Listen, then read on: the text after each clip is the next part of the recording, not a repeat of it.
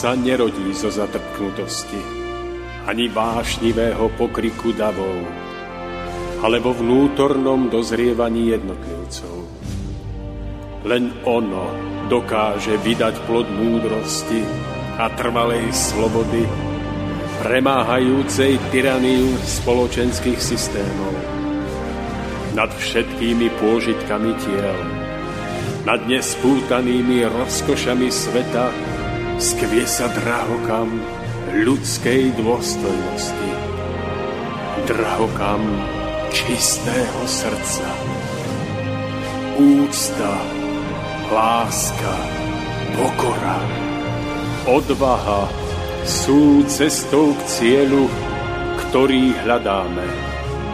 Stojac pred následkami svojich skutkov, kto obstojí.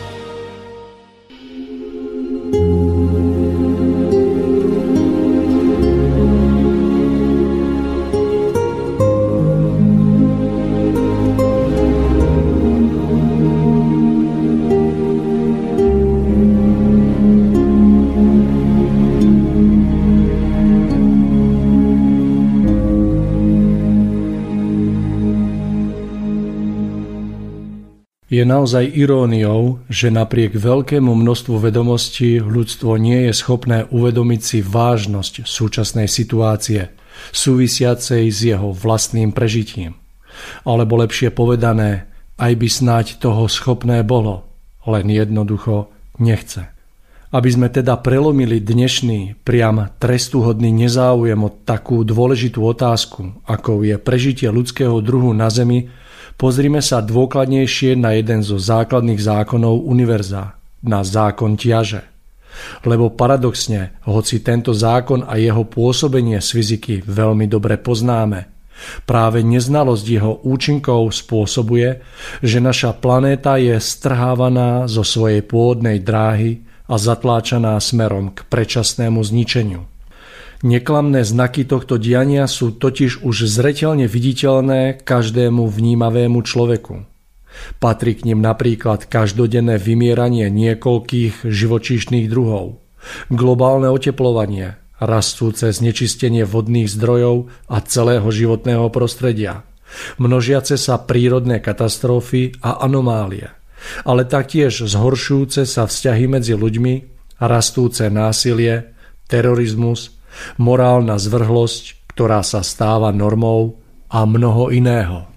Niečo sa rozhodne deje, niečo mimoriadné a výnimočné. Na základe nepoznaných účinkov zákona ťaže celá naša planéta postupne klesá do záhuby ako loď, ktorá sa potápa. A všetko to negatívne, čo vidíme v súčasnosti okolo seba, je len nevyhnutným dôsledkom tohto jej klesania. Avšak ľudia, ponorení do svojich každodenných problémov, o ničom nevedia, alebo skôr nechcú vedieť. Avšak ľudia ponorení do svojich každodenných problémov o ničom nevedia, alebo skôr nechcú vedieť. Nemajú záujem dopátrať sa skutočných príčin súčasného kritického stavu a nehľadajú cesty, ako by mohli zabrániť tomu najhoršiemu. Zhoršenie životných podmienok na našej planete do takej miery, že pre ľudský duch prestane byť obývateľná. Nie je samozrejme zmyslou týchto slov niekoho strašiť. No nesmierna vážnosť situácie priam vyžaduje informovať verejnosť o reálnom stave veci, aby sa potom na základe toho poznania urobili razantné, rýchle a účinné protiopatrenia. Na lepšie pochopenie toho, čo sa deje, môžeme použiť prirovnanie našej planéte k lodi – Každá loď má na svojom trupe zreteľne vyznačenú čiaru ponoru, označujúcu maximálnu možnosť jej zaťaženia. Ak posádka nebude brať túto hranicu do úvahy a váhou nákladu ju prekročí, loď sa nevyhnutne potopí, čo bude v podstate len nezvratný dôsledok nerešpektovania účinkov spomínaného zákona ťaže.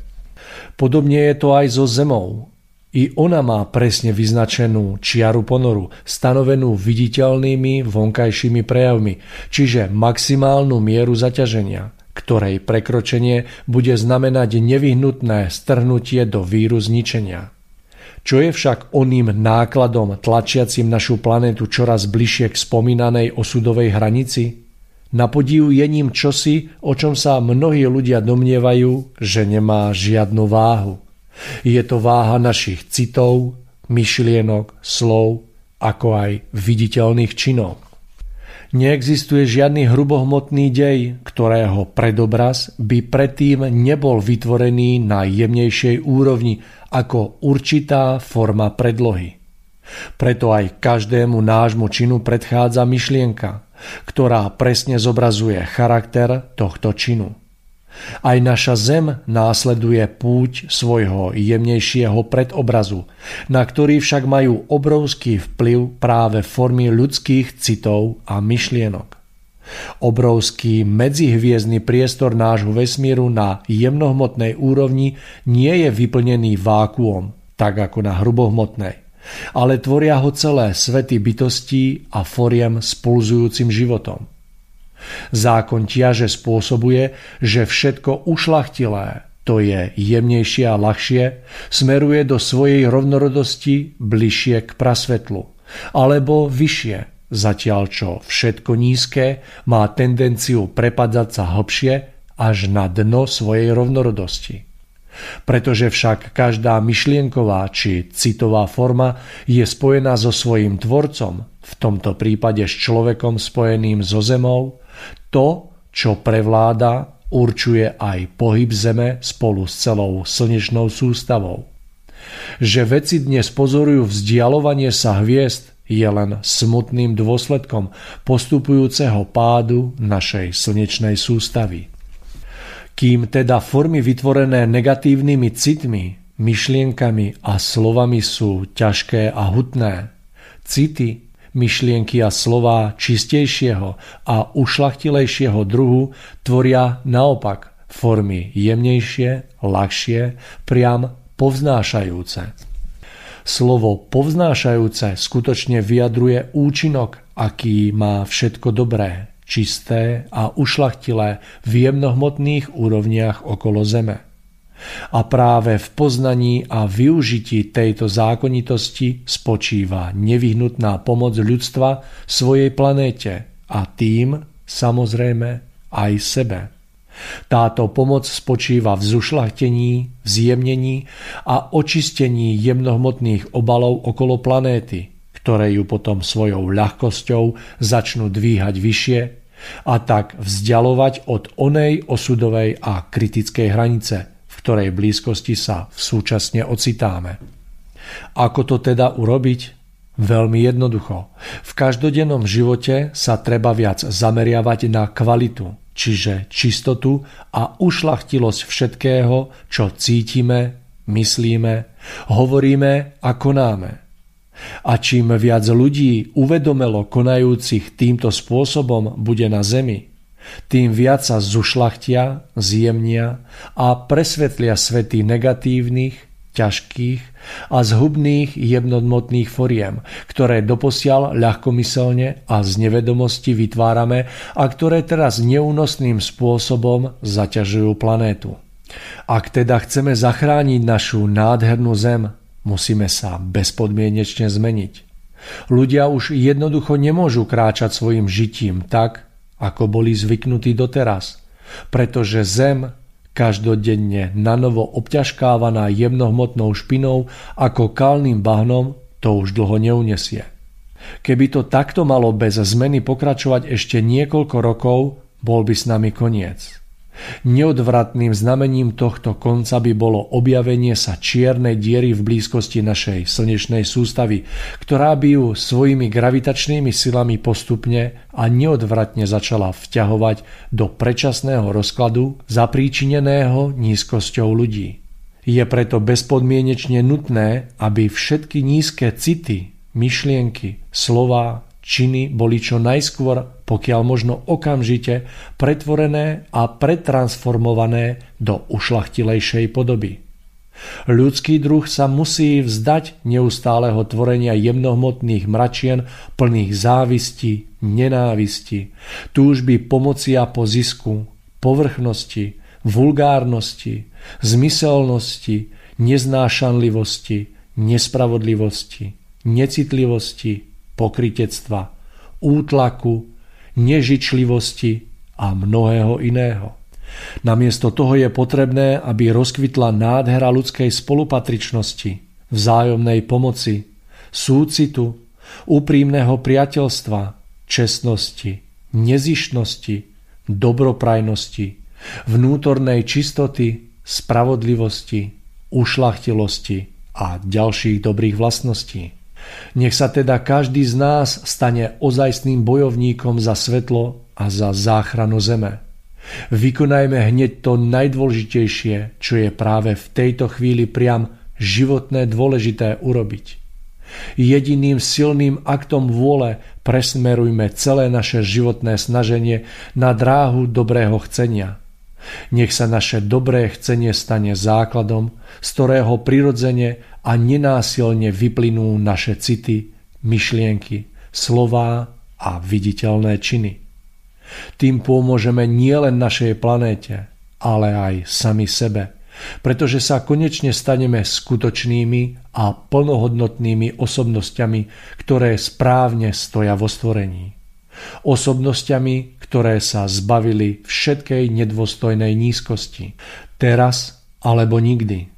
V hodine 12. v čase blížiaceho sa najvyššieho ohrozenia Zeme – keď sa rozhoduje o bytí a nebytí ľudstva, sa zrazu stávajú bezprostrednými všetky umelo vytvorené bariéry, ktoré nás od seba oddelovali. V tejto chvíli je totiž úplne jedno, akému vierovýznaniu sa hlásime, akej sme rasy, národnosti či politického presvedčenia. V tejto chvíli sme predovšetkým obyvateľmi planéty Zem, nachádzajúcimi sa na jednej lodi, ktorú buď spoločne s vypetím všetkých svojich síl zachránime, alebo s ňou pôjdeme všetci ku dnu. Na každom z nás preto spočíva nesmierne bremeno zodpovednosti. Uvedomujme si to a s plnou vážnosťou začnime konať to, čo za nás nemôže urobiť nikto iný.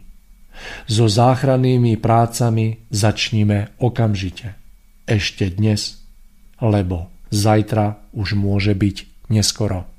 Príjemný dobrý večer želám všetkým poslucháčkam a poslucháčom Rádia Bohemia a srdečne vás opäť vítam v úvode ďalšieho v poradí už 116.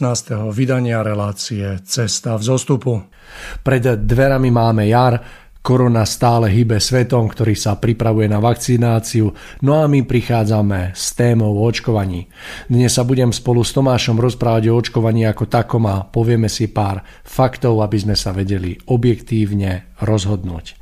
Pokiaľ by vo vás vystali nejaké otázky na túto tému, neváhajte nám napísať či už na mail mariokováčik.seznam.cz alebo tomášlajmon.gmail.com dnes si spolu s Tomášom troška vymeníme pozície, ja budem v pozícii hostia, no a Tomášovi dnes prípadne post moderátora. Veľmi sa na to teším a verím, že to bude plné podnetov a objektivity. Tomáš, želám vám príjemný, pekný podvečer. Aj vám prajem pekný večer, Mário. Takže Tomáš, ak môžeme, pustíme sa e, do toho. E, na taký úvod by som chcel povedať, že toto e, nebude relácia o tom, či sa dáme, máme dať alebo nedať zaočkovať, že toto bude relácia o očkovaní ako takom. Budem veľmi rád, pokiaľ všetko, čo tu odznie, bude v prvom rade slúžiť ako podnet na zamyslenie a hľadanie takej vlastnej cesty. No a v každom prípade cieľom tejto relácie bude poskytnúť ako nám, tak aj našim poslucháčom objektívne informácie na to, aby sme sa vedeli slobodne rozhodnúť, pretože mám za to, pokiaľ informácie nemáme alebo sú jednostranné, tak tá sloboda tam nie je. Takže poďme k tomu očkovanie, hrozba alebo záchrana. O očkovaní ako takom už bolo toho popísané a povedané tak veľa, že mnohí z vás sa môžu pýtať, či vôbec ešte má zmysel sa k tomu nejako vyjadrovať a či má zmysel sa tým nejako zaoberať, že či vôbec potrebujeme k tejto problematike ešte nejaké informácie, či jednoducho nestačí len tak dôverovať napríklad výrobcom a lekárom, rôznym tým kontrolným komisiám alebo schvalovacím úradom. Ja osobne to vnímam tak, že od určitého obdobia som sa naučil všetky informácie preverovať. To znamená, všetko, čo počujem, sa snažím nejakým spôsobom overiť. Pokiaľ to nie je možné, tak s tými informáciami ďalej v rámci nejakých diskusí alebo diskusie nepracujem, nechávam si len tak pre seba. Ale pokiaľ sa dajú overiť, tak sa naozaj snažím jednoducho si tieto informácie preveriť. A pri tomto preverovaní je veľmi dobré, pokiaľ sa zaujímame nielen o tvrdenie nejakého človeka, ktorý, informa- ktorý informáciu podal alebo povedal, ale že sa tak troška zaujímame aj o jeho filozofiu, o jeho také hodnoty a jeho charakter, pretože mám za to, že práve toto rozhoduje o tom, či človek hovorí pravdu alebo klame, či sa dotyčnému človeku dá veriť, alebo či je nutné byť troška opatrný. V otázke očkovania, ako aj asi v každej problematike, sa nielen v našom štáte, ale celosvetovo asi ľudia delia na také dva tábory. Jeden, jeden tento tábor alebo títo ľudia, ktorí sa nachádzajú v tomto tábore, to očkovanie obhajujú a presadzujú a druhí ho odmietajú a odsudzujú. Zaujímavé je, že obidve tieto strany majú svoje argumenty a Obidve strany sa odvolávajú na rôzne vedecké štúdie. No a pre odborníka ako takého je veľmi náročné sa vlastne v tejto hromade informácií zorientovať. Keďže všetky tieto tvrdenia, či už pre alebo proti, sa opierajú o jednotlivé vedecké štúdie, tak by bolo dobré povedať si, kto to vlastne je vedec. A z môjho pohľadu je vedec človek, ktorý pokorne a objektívne pozoruje, skúma, kladie si otázky, zhromažďuje a porovnáva jednotlivé fakty, hľadá súvislosti medzi nimi a dalo by sa povedať, že tak nezaujate hľadá odpoveď. Z môjho pohľadu je to človek, ktorý má v prvom rade pokoru pripustiť, že sa mýlil a súčasne má charakter, aby omyl verejne priznal. Je to vlastne človek, ktorý neusiluje o svoj prospech a slávu, ale vlastne je to človek, ktorý hľadá pravdu. A podľa mňa skutočný vedec ako človek musí mať v prvom rade charakter. No a na druhej strane je veľmi veľa vedcov, ktorí viac ako pravdu milujú peniaze, povedzme prestíž, postavenie a slávu. Žiaľ, musím konštatovať, že týchto ľudí je pomerne veľké množstvo na e, dnešnej planéte. Treba podotknúť, že vzdelanie ako také dáva ľuďom informácie, ale nedáva im múdrosť a charakter. Preto samotný titul ja osobne vnímam ako niečo, čo nie je zárukou odbornosti alebo pravdy. Keď sa pozrieme na túto problematiku z istého pohľadu, tak celé vlastne tieto dejiny ľudstva sú dejinami boja čistej pravdy s klamstvom a podvodom. V skutočnosti ale ide o našu slobodu, pretože sloboda znamená mať možnosť voľby. Pokiaľ človek nemá informácie alebo sú tieto informácie jednostranné, tak vlastne ako stráca možnosť voľby a ako náhle nám niekto bráni k prístupu informáciám, tak nám v skutočnosti berie slobodu. Pripravil som si jeden taký krásny výrok od tretieho prezidenta Spojených štátov, verím, že to bol tretí, Thomas Jefferson, ktorý raz povedal, že pokiaľ človek chce byť slobodný a neinformovaný, tak chce niečo, čo nikdy nebolo a nikdy nebude. Mať informácie v dnešnej dobe vlastne znamená, že vieme, aké dôsledky nám prinesie naše vlastné rozhodnutie. V skutočnosti sa my nerozhodujeme, či sme pre alebo proti očkovaniu, ale rozhodujeme sa pre dôsledky, ktoré pre nás očkovanie alebo neočkovanie bude mať.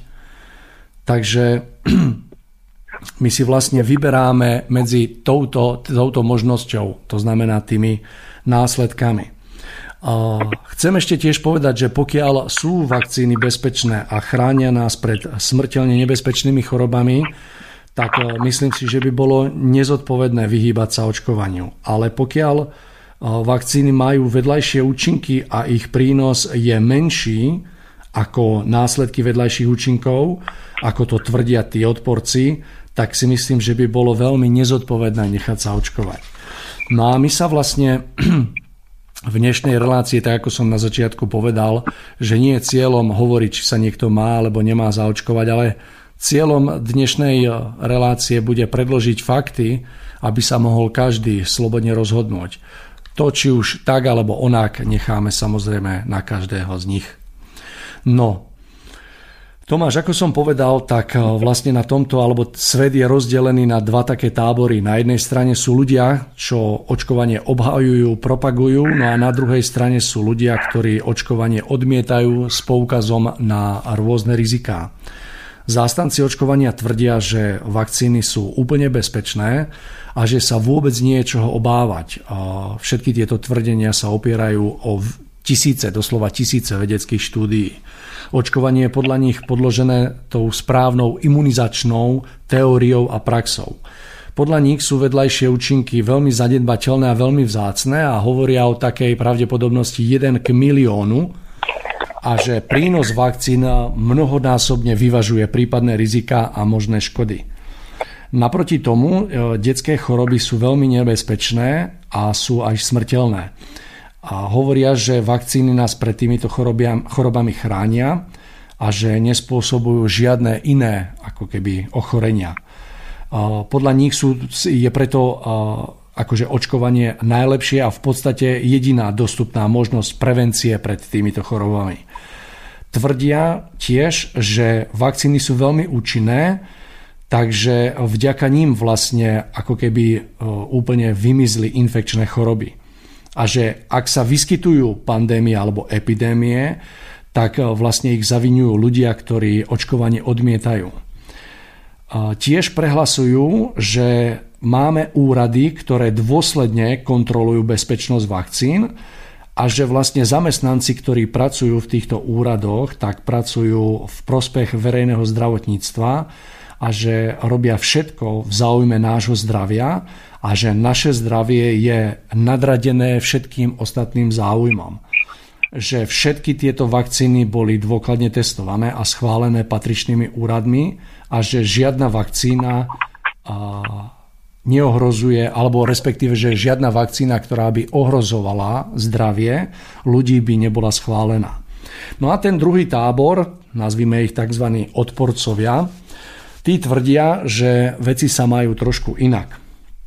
Argumentujú napríklad tým, že len v Spojených štátoch bolo vyplatené viac ako 4 milí, miliardy, nie milióny, ale 4 miliardy dolárov za poškodenie vlastne spôsobené vakcínami.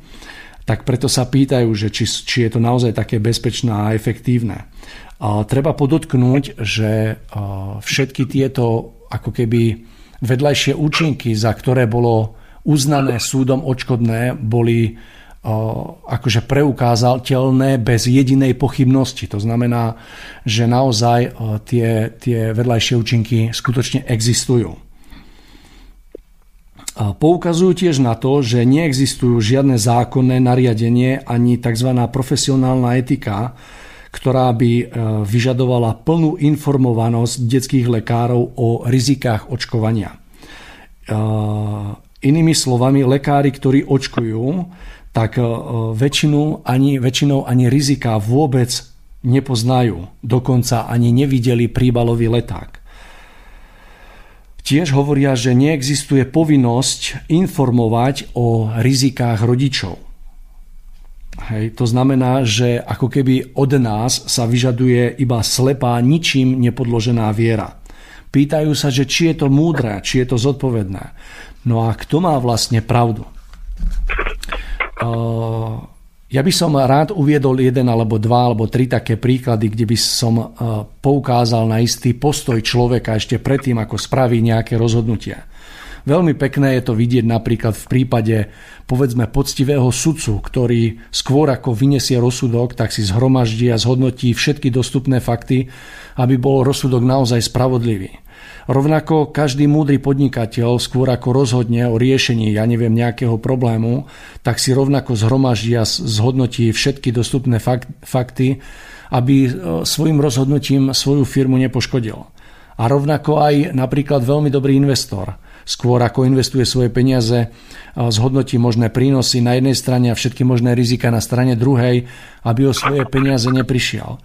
No a e, ja sa tiež domnievam, že rovnako by sme mali postupovať aj my, pokiaľ sa rozhodujeme, pokiaľ sa rozhoduje o naše, alebo ide o naše zdravie. E, zvykneme vo väčšine hovoriť, že zdravie je to najcenejšie, čo máme. Tak e, práve preto sa domnievam, že náš postoj k tomu by mal byť veľmi zodpovedný a nemal by byť ľahkomyselný. Keď ideme, eh, keď ideme do hĺbky tohto sporu vlastne medzi týchto ľudí, ktorí sú za a proti, tak zistíme, že hlavný problém v skutočnosti nie je v tom, kto má pravdu. A odporcovia toho očkovania vlastne nechcú ako keby zakázať očkovanie. Oni len chcú mať slobodu rozhodnúť sa neočkovať.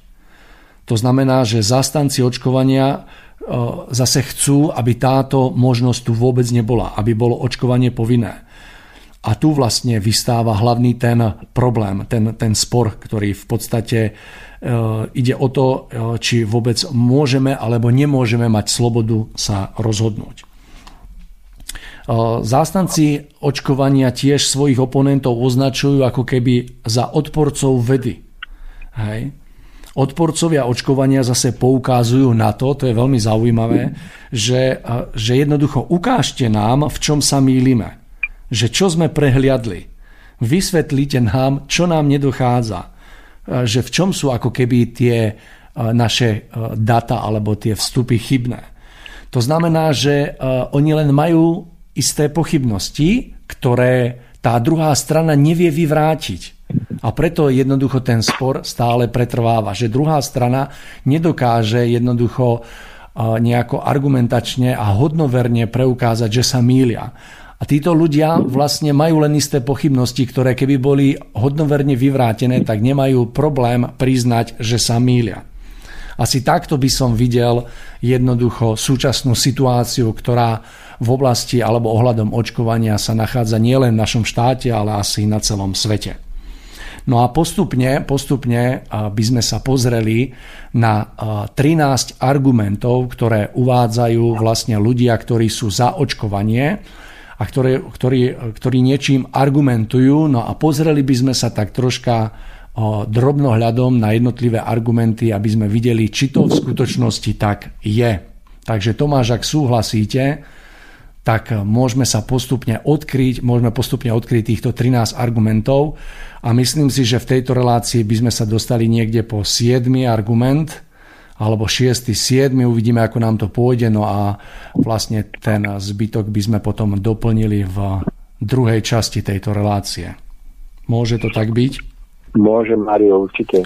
Mm. Teším sa, Tomáš. Ja, Takže no, tak, ja urobme si pohodlie, urobme si pohodlie, no a poďme sa na to pozrieť. Takže... Ja, ja, mám, ja mám pohodlie, mám tu solnú lampu zapálenú na nočnom stolíku zasvietenú a ku tomu kávu, takže, takže ja, sa, ja sa cítim výborne.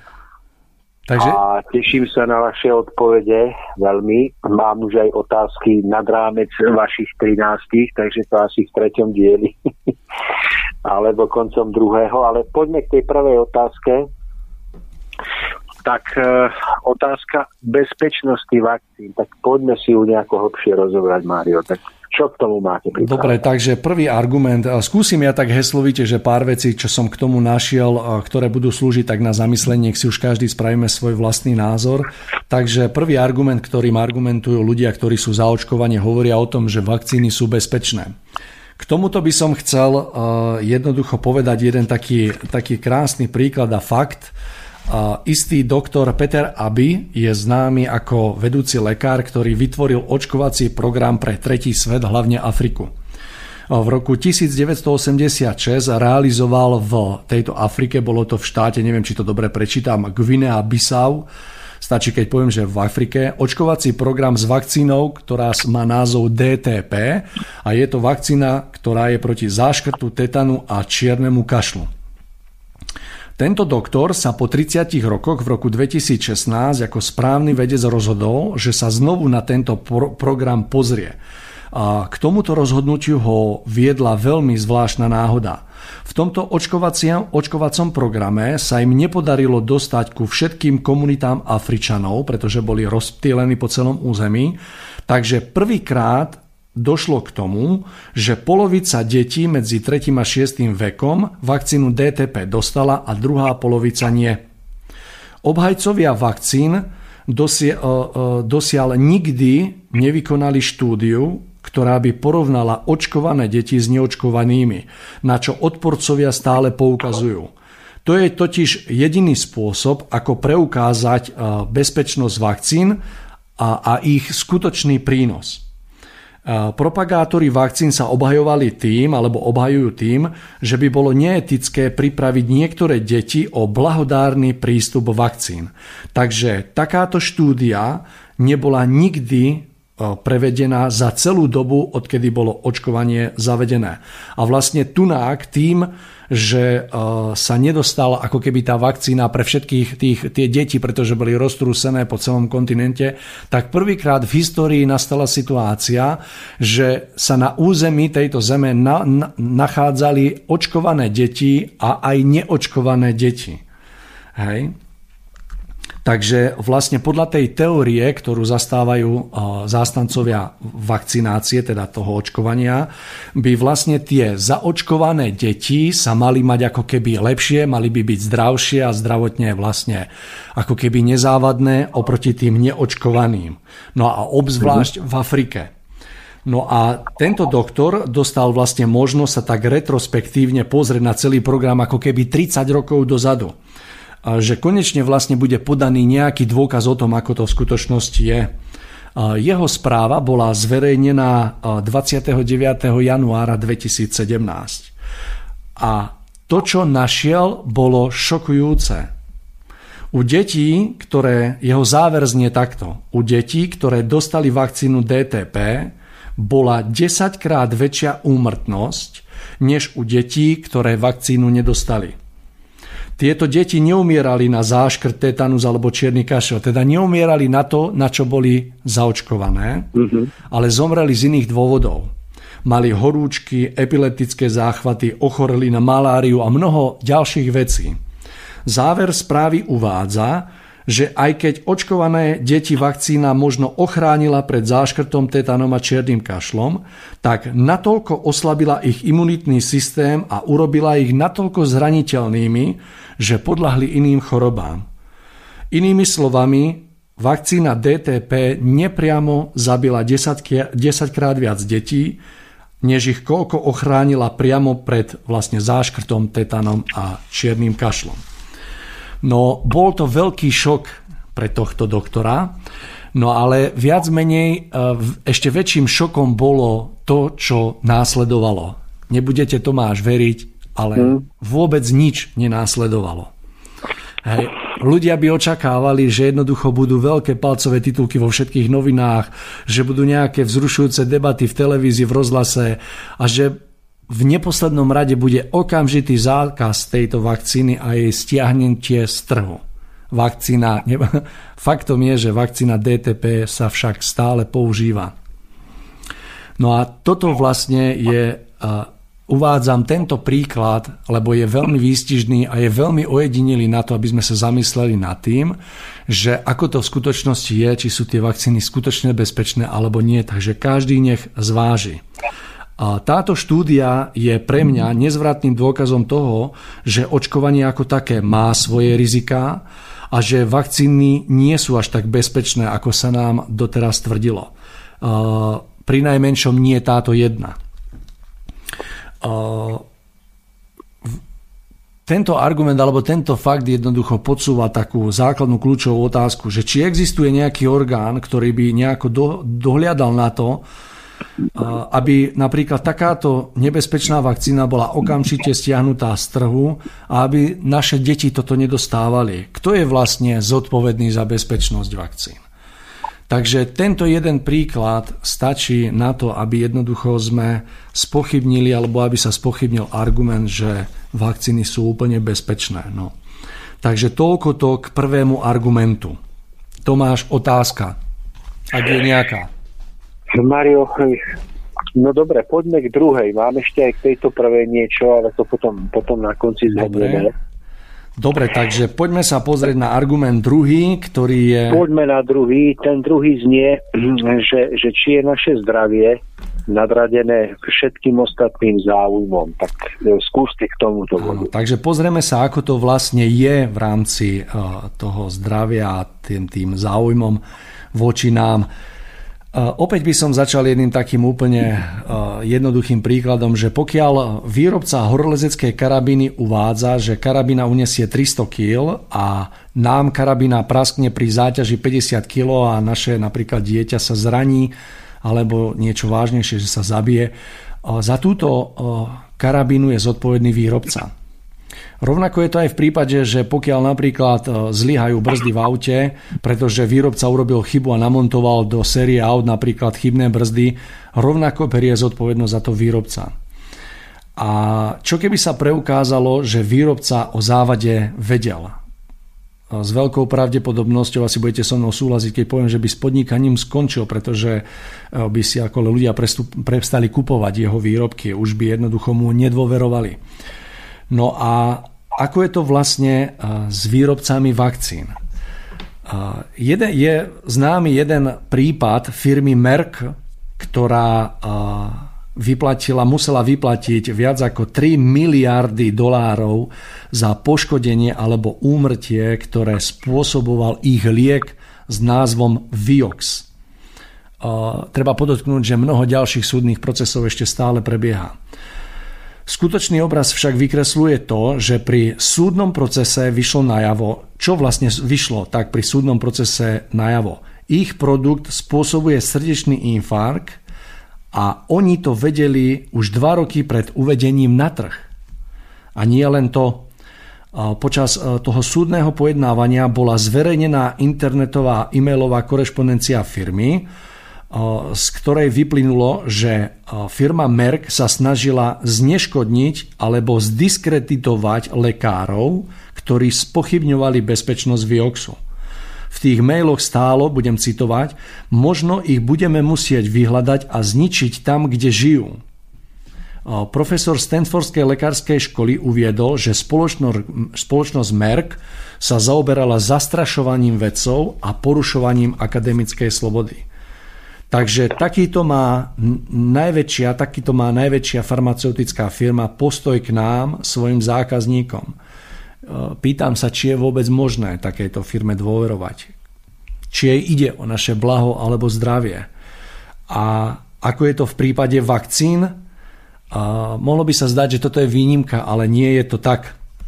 Tá história je taká, že v roku 1986 farmaceutický priemysel vyvíjal tak silný nátlak na súčasného prezidenta Ronalda Reagana, ktorého doslova zastrašovali, citujem, máme príliš mnoho súdnych, súdnych sporov proti nám kvôli vakcínám, takže máme problém na našom produkte zarobiť nejaké peniaze.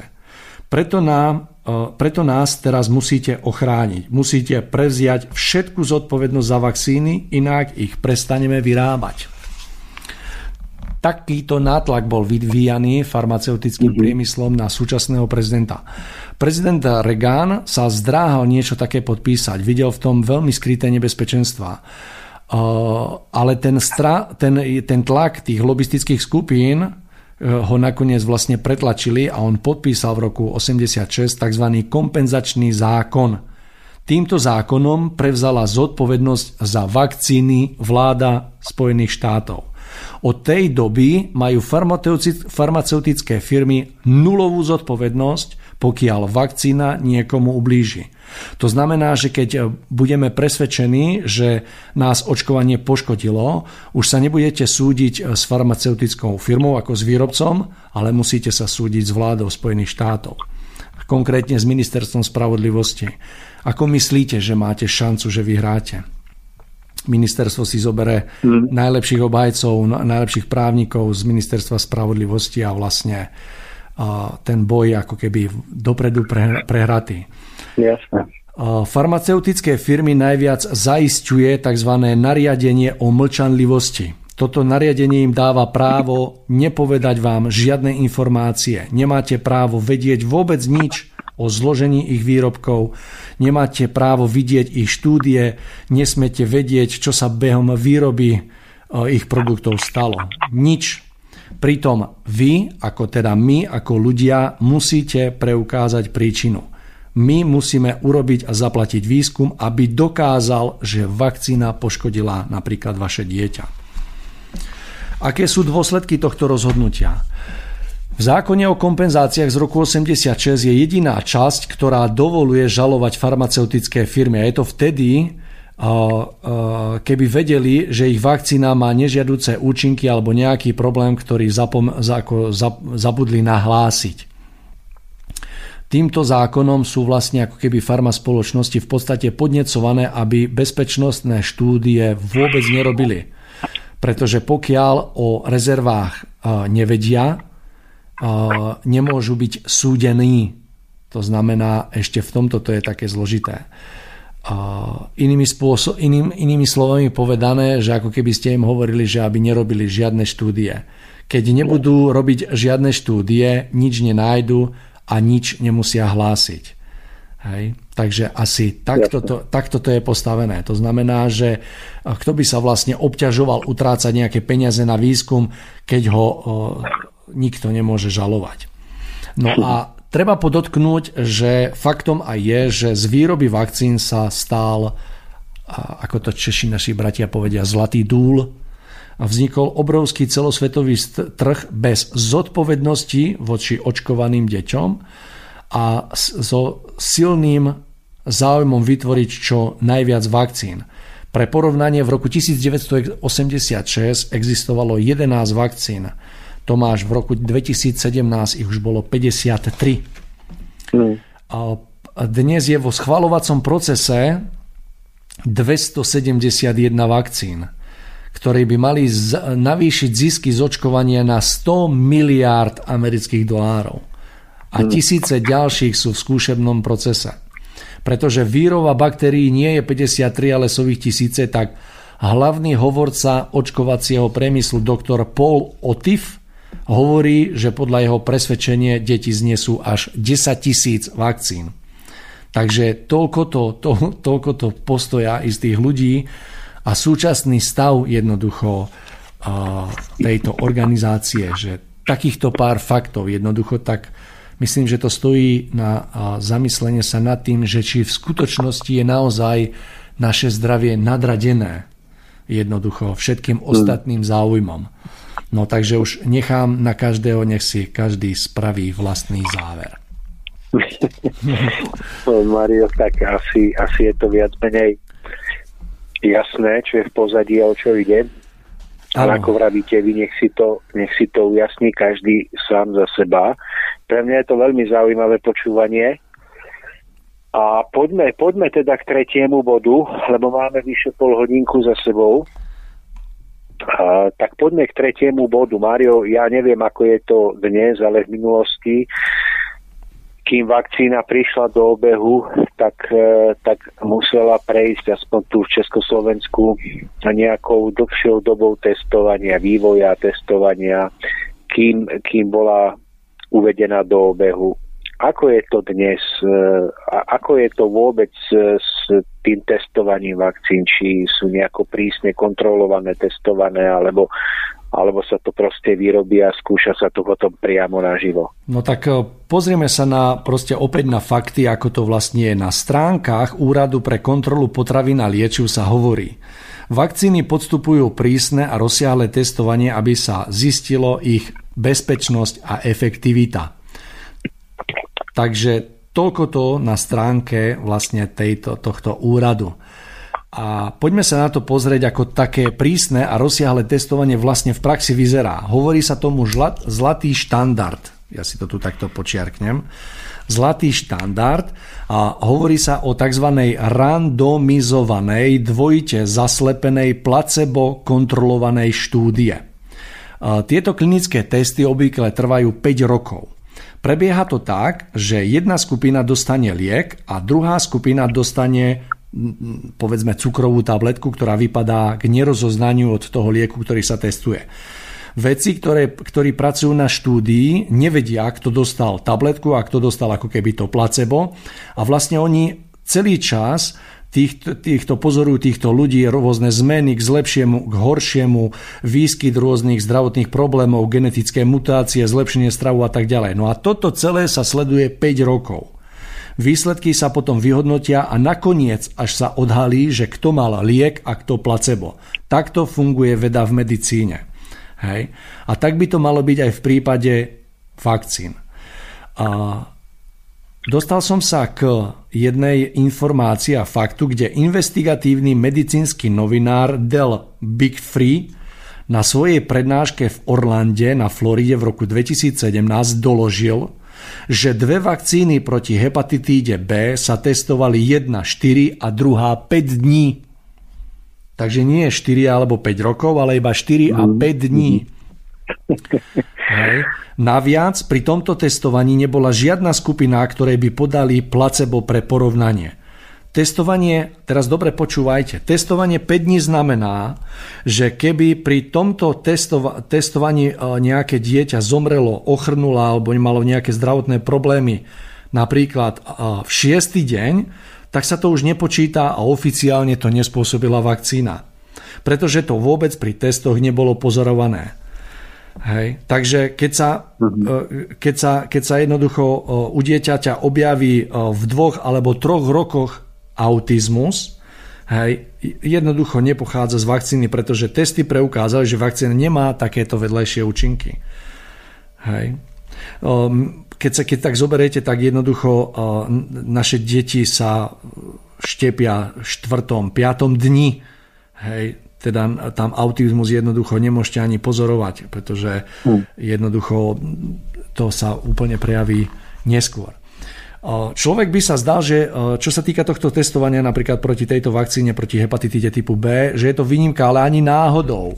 Iná vakcína polio proti obrne bola testovaná 48 hodín a rovnako kontrolná skupina tam nedostala vôbec placebo, že kontrolná skupina teda nedostala placebo, ako by sme očakávali, ale dostala vakcínu DTP, o ktorej sme hovorili na začiatku, ktorou sa vlastne očkuje proti záškrtu, čiernemu kašlu a tetanu. Viete si to vôbec predstaviť, že oni vzali dve skupiny, jednej dali novú vakcínu, kontrolnej skupine dali nebezpečnú vakcínu, ktorá bola použitá v Afrike a sledovali ich dva dní. A záver tohto testovania znie Testovaná skupina nevykazovala žiadne výrazné odlišné reakcie oproti kontrolnej skupine. Hej. Tak e, toto úrad pre kontrolu potravina liečiv nazýva prísne a rozsiahle testovanie. Opäť každý nech si spraví záver sám. Mario, ano, Mario, môžem vám do toho... Nech sa páči. Mňa, mňa, mňa len napadlo, e, keď ste vraveli, že predchádzajúcich bodoch, že všetky tieto postupy testovania a zloženia sú utajované, respektíve nie sú dostupné verejne, tak e, odkiaľ máte tieto informácie, že sa to testuje iba, dajme tomu, 48 hodín alebo, alebo 4-5 dní, že uh, sú to dôveryhodné zdroje?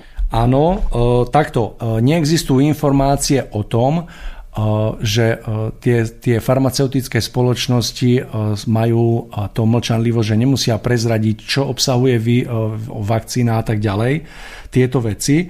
No a te, tento zdroj je jednoducho overi, overiteľný, tento investigatívny novinár, ktorý vlastne túto prednášku, tak tieto údaje sú oficiálne akože dostupné hej, na stránkach. Normálne oficiálne dostupné. Hej, že ako dlho prebiehalo testovanie. Takisto si to môžete napríklad ako keby na túto dobu preriadiť, že máme tú korunu, ja neviem, rok, hej, jeden rok, alebo koľko, 12 mesiacov, a už sú, už sú tu vakcíny. Hej, je ich niekoľko od rôznych výrobcov. To znamená, že tie vakcíny, ten, tá výroba a všetky tie klinické štúdie trvali asi jeden rok. Hej, k tomuto no, budeme... to maximálne. No. Hej, takže k tomuto, k tomuto to sú, toto sú dostupné informácie, ako dlho to prebieha, hej, to, to testovanie. Jasne. To sa dá normálne dohľadať, hej, ale čo Jasne. už obsahujú a tak ďalej, to už je predmetom moč, akože tajomstva. Hej, to sa nikdy nedozviete. To budeme hovoriť aj troška ďalej, že ani úrad na Slovensku pri kontroli liečiv, keď tam zavoláte, tak jednoducho vám nedokážu poskytnúť, oni taktiež nemajú jednoducho keď keby ste sa ich opýtali, na, čo obsahuje vakcína, na zloženie, čo sa tam všetko nachádza, jednoducho vám nevedia povedať. Oni ten údaj nemajú. Jasne. Hej, takže oni jednoducho, to budeme hovoriť neskôr, že podľa čoho vlastne oni schvalujú tieto vakcíny. Takže všetko sa dá, všetko sa dá overiť. Toto sú normálne dostupné veci. Áno. Uh, No, Mário, dobre, ideme, ideme na štvorku, alebo máte... Ešte, ešte, jednu, ešte jednu vec mám pripravenú, ktorá stojí za zmienku. Je to len vlastne len informácia z, v, z jedného časopisu Medical Tribune z 21.6.2016 v článku s názvom Milióny, je to v češtine Milióny ve víru konfliktu záujmu vrchného vakcionológa profesora Primuly sa mimochodom popisuje testovanie novej vakcíny. Hovorí sa o celosvetovom úspechu štúdie, ktorá nesie názov POET, ktorú viedol pán Primula v roku 2006. Bola to veľká, randomizovaná a dvojito zaslepená štúdia prevedená v Čechách a na Slovensku. Bolo očkovaných 4907 kojencov, jedna skupina dostala novú vakcínu, Kontrolná skupina však nedostala placebo, ale kontrolnú vakcínu proti hepatitíde A. A bola to randomizovaná a dvojite zaslepená štúdia, avšak nebola placebo kontrolovaná, ako to považuje zlatý štandard.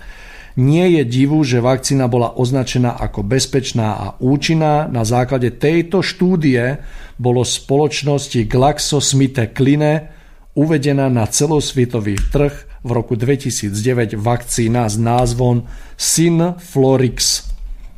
Hej. Takže aj toto napríklad normálne, akože je to oficiálny článok v tomto časopise, kde profesor, profesor Primula viedol v Čechách na Slovensku takúto štúdiu a na základe tejto štúdie, ktorá tam bola opísaná na týchto kojencoch, jednoducho bola schválená a vlastne uvedená na celosvetový trh. Takže toľko to k tomu tretiemu bodu. No dobre, Mário, výborne. Tak poďme na štvorku. Uh, tá štvorka sa týka otázky, uh, ako úrady uh, testujú bezpečnosť vakcín, či vôbec, aké sú to úrady, tak skúste k tomu. Dobre, takže, takže tu jednoducho bude troška viacej takých informácií, ja sa to skúsim nejako tak uh, nie že preletieť, ale jednoducho moc sa tým nezahltovať, lebo sa stratíme v tých údajoch, ale vy, vystihnem tú podstatu. V každom štáte sú zriadené úrady, ktoré majú dozerať na bezpečnosť vakcín, aby sme sa vlastne nemuseli báť. To by mali byť vlastne takou dostatočnou zárukou, aby sme boli kľudní. Hej, to znamená, že mali by sme sa cítiť ako keby bezpečne v rámci toho vakcína Pracuje sa tu s argumentom, že vlastne sú tu tieto orgány, ktoré to dôkladne kontrolujú. No, poďme sa pozrieť, ako to vlastne funguje. Takže v, v tom úrade pre kontrolu potravín a liečiv je poradná komisia, ktorá má nejaký názov, nejdem ho čítať, lebo je dlhý, ktorá o vakcínách rozhoduje. Ale vyšlo najavo, že prevažná väčšina členov tejto komisie sú ľudia pracujúci pre farmaceutický priemysel. Zistilo sa dokonca, že jeden z členov mal zmluvu na výrobu rotavírovej vakcíny v hodnote 10 miliónov dolárov.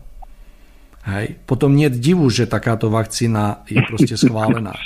Hej. Je, toto sú priame strety záujmov. Ja len opíšem, aké sú fakty jednoducho. Hej. To, to isté nájdeme vo Federálnej agentúre Spojených štátov s názvom CDC. Je to Centrum pre kontrolu a prevenciu chorôb ktorá e, zaraďuje vakcíny do očkovacích plánov. Hej. Až 97% členov urobilo chybu v sekcii, v sekcii dotazníku v otázke, či máte konflikt záujmov a až 58% bolo zistený minimálne jeden konflikt záujmov.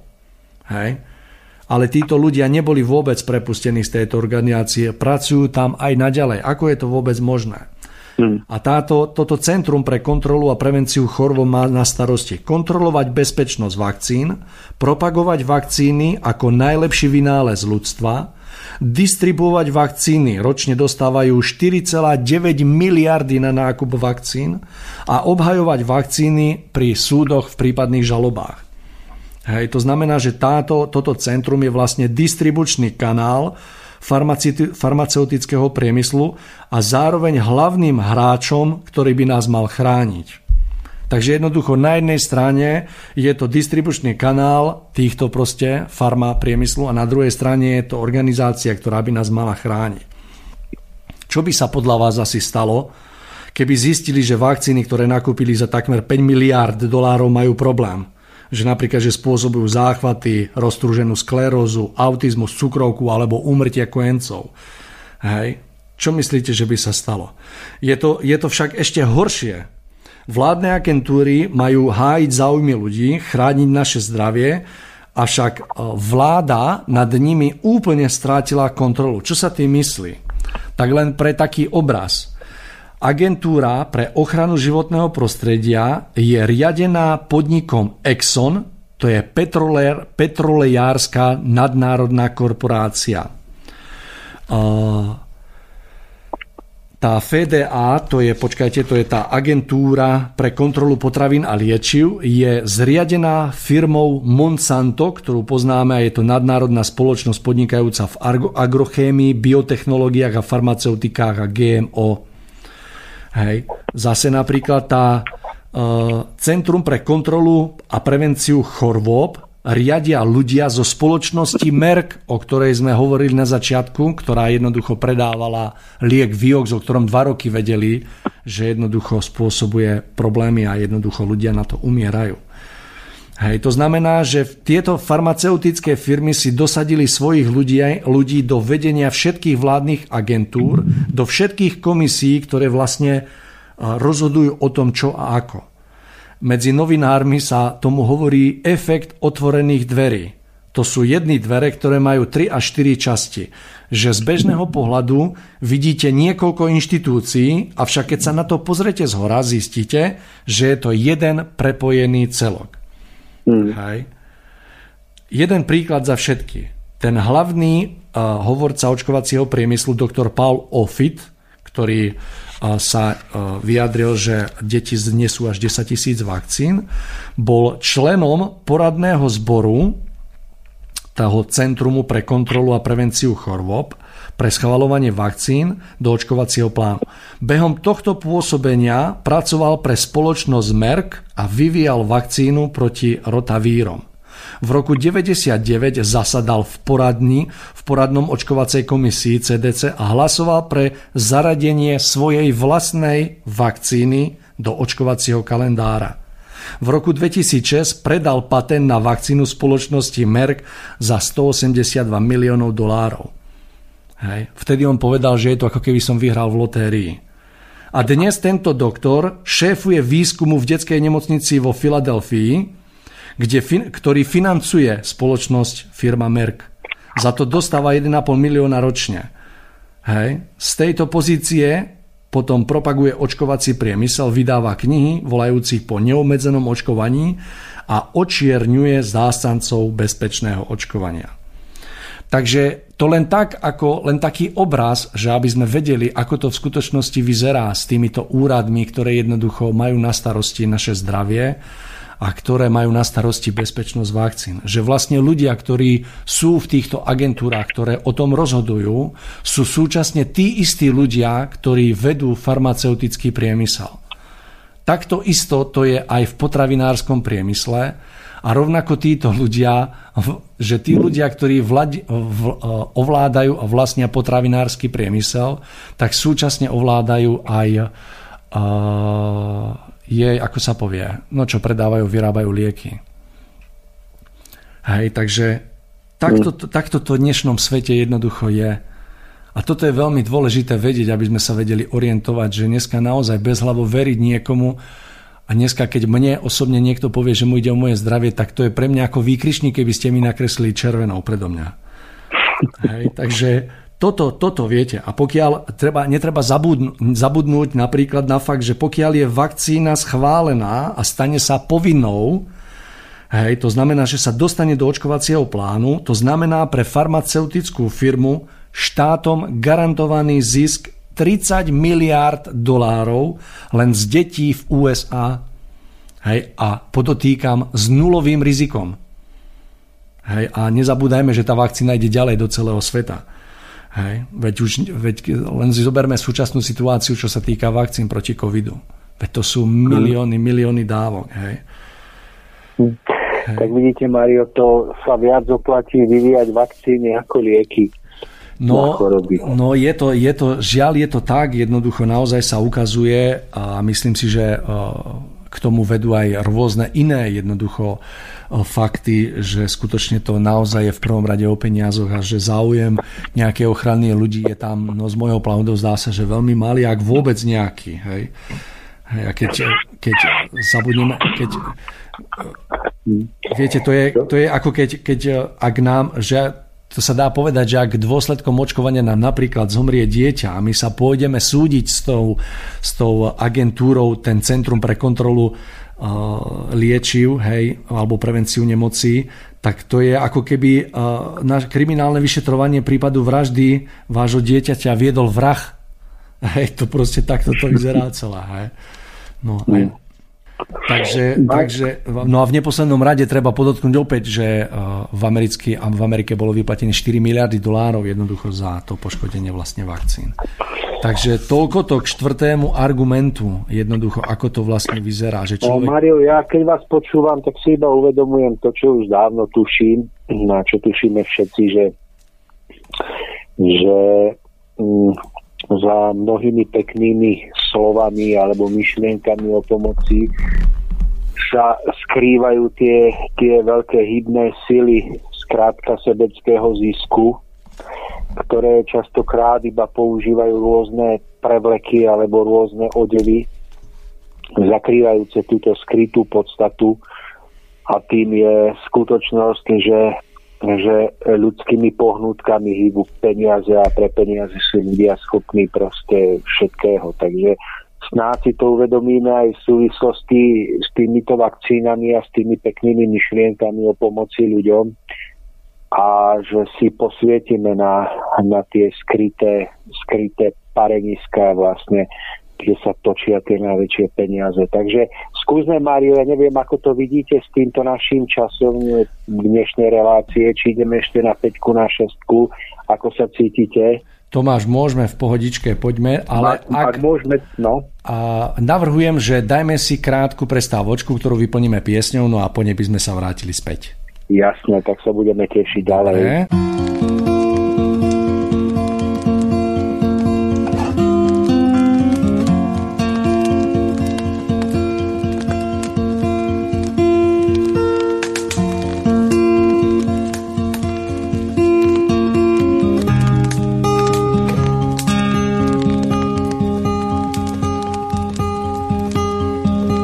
Myslia na deti. Ženy sú ustavične v tom,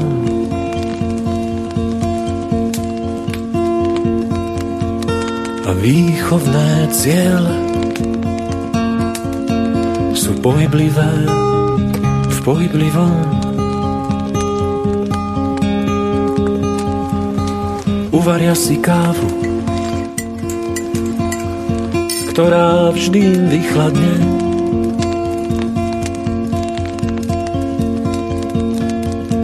Ja viem, žehlila si,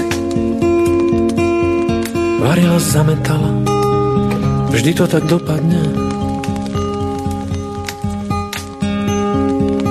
A myslia na deti, ženy sú ustavične v tom,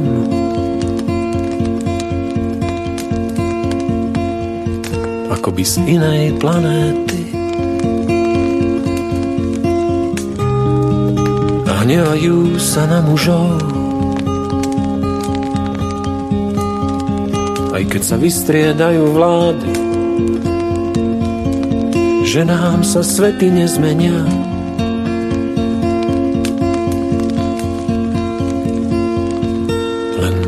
Polievka má inú chuť Dala si menej soli a viacej korenia.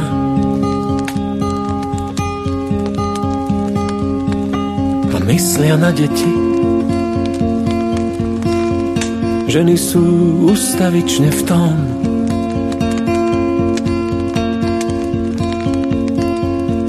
Všetko sa nedá vysvetliť, keď si aj kvety kúpiť zabudol. Nevstúpiš dvakrát do tej istej, do tej istej rieky.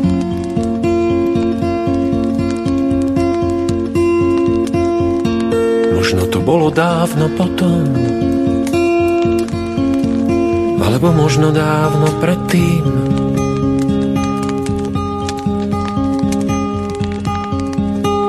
Myslia na deti,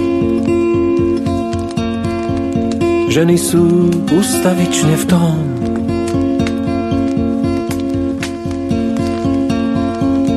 Zostaň doma, nikam necestuj, veď si hádam predsa stále iba môj. sa nezmenilo vo vnútri. Ja stále mám ťa rád.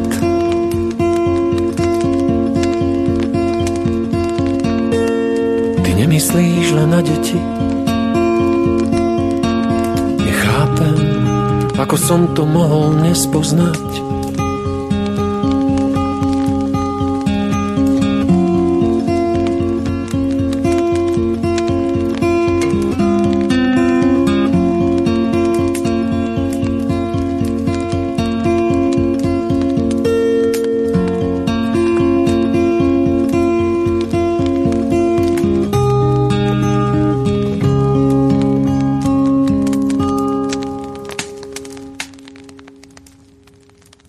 Takže, milé poslucháčky a milí poslucháči, odkrývame tú vážnu tému eh, očkovania a vôbec vakcín s Máriom. Mne sa jeho slova veľmi páčia, jeho príprava je, je vynikajúca. Takže poďme na piatý bod. Eh, ten sa týka otázky, ktorú sme už trošku preberali, ale poďme, poďme sa na ňu pozrieť do hĺbky a tá je spojená s otázkou, ako je to s vedľajšími účinkami vakcín, že či sú skutočne zanedbateľné, alebo sa iba skrývajú e, tieto, tieto nežiadúce účinky za niečo iné nepoznané, Mário, tak, tak poďte sa ako do toho posvietiť. Takže keď sa pozrieme na tento argument a na tie vedľajšie účinky, že či sú v skutočnosti zanedbateľné alebo nezanedbateľné, tak sa mi podarilo dostať jednoducho k informácii alebo k faktu, že vlastne za ktoré vedľajšie účinky bolo vyplatených celkovo tých 4, miliardy dolárov v rámci Spojených štátov. No a celkovo, celkovo bolo uznaných 20 vedľajších účinkov, za ktoré bolo toto odškodné vyplatené. Mám ich tu napísaných 20, ja ich len tak možno preletím. Tiež niektoré sa ospravedlňujú, keď neprečítam dobre, lebo pre mňa tie cudzé slova to je proste španielčina. Tak prvý je tzv. Gulianov Barrého syndrom. Je to vážne imunitné ochorenie postihujúce nervovú sústavu. A potom je to uh, priečná mielitída. To znamená, to je zápal, neurologický proces miechy. Encefalopatia, potom je to záchvatové poruchy, smrť, brachiálna neuritída, hej, to je zápal nervov paže akútna disimonovaná encefalomeilitída. Tomáš, to je proste normálne všichta. Mario, vy normálne už môžete kandidovať na doktorát po týchto pojmoch. Tomáš, ja sa vám priznám, ale pre mňa takéto slova, to je, to je normálne fakt fuška. No, skrátka, dostali by sme sa k tomu, že tunák je 20 vedľajších účinkov, ktoré jednoducho sú preukázateľné nad všetky pochybnosti, pretože tie súdne procesy tak naozaj tam je tak tvrdá a silná argumentácia proti tým vlastne, ktorí, ktorí obhajujú tie účinky na tých, tie vedľajšie účinky, že vlastne súd tam nemá jedinú pochybnosť, že sa tak aj stalo. Čo je potrebné povedať? Potrebné je povedať to, že všetky tieto poškodenia majú dva znaky. Prvé sú to poškodenia nervovej sústave a druhé je to zlyhanie imunity, kde imunitný systém napadá vlastné telo. Hej. Treba tiež povedať, že farmaceutické firmy celého sveta sú dnes v rámci globalizácie prepojené, takže vakcíny sú na celom svete rovnaké. Zaujímavé je, že, že vlastne z tohto logicky vyplýva, že vš- tie vedľajšie účinky sa vyskytujú všade na svete, to znamená aj na Slovensku a aj v Čechách. Zaujímavé je, že zatiaľ čo v Amerike boli vyplatené 4 miliardy, hej, a na Slovensku a na v Čechách ani 1 euro. Hej. Popri tom určite sú tu vedľajšie účinky, pretože sa očkuje rovnakými vakcínami ako v Spojených štátoch. Mm. Hej. No, keď sa pozrieme na ďalší fakt, na americkom príbalovom letáku vakcín nájdeme zoznam možných nežiadúcich účinkov. Je to 13 strán drobného hustého textu.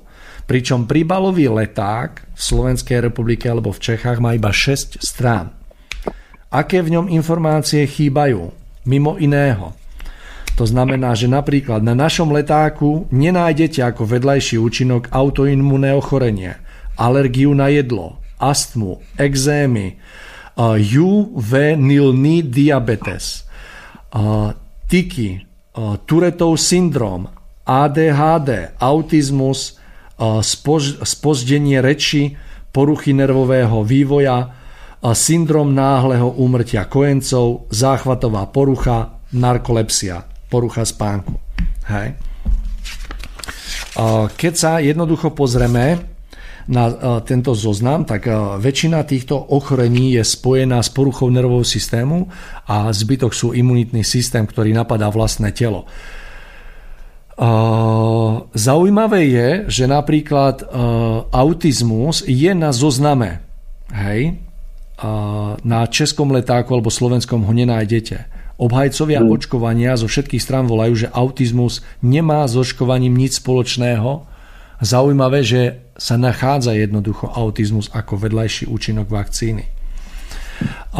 Keď sa zameriame na syndrom náhle úmrtia kojencov, ktorý je tiež na zozname, tak vám za zmienku stojí jeden fakt. Japonsko bolo na 17.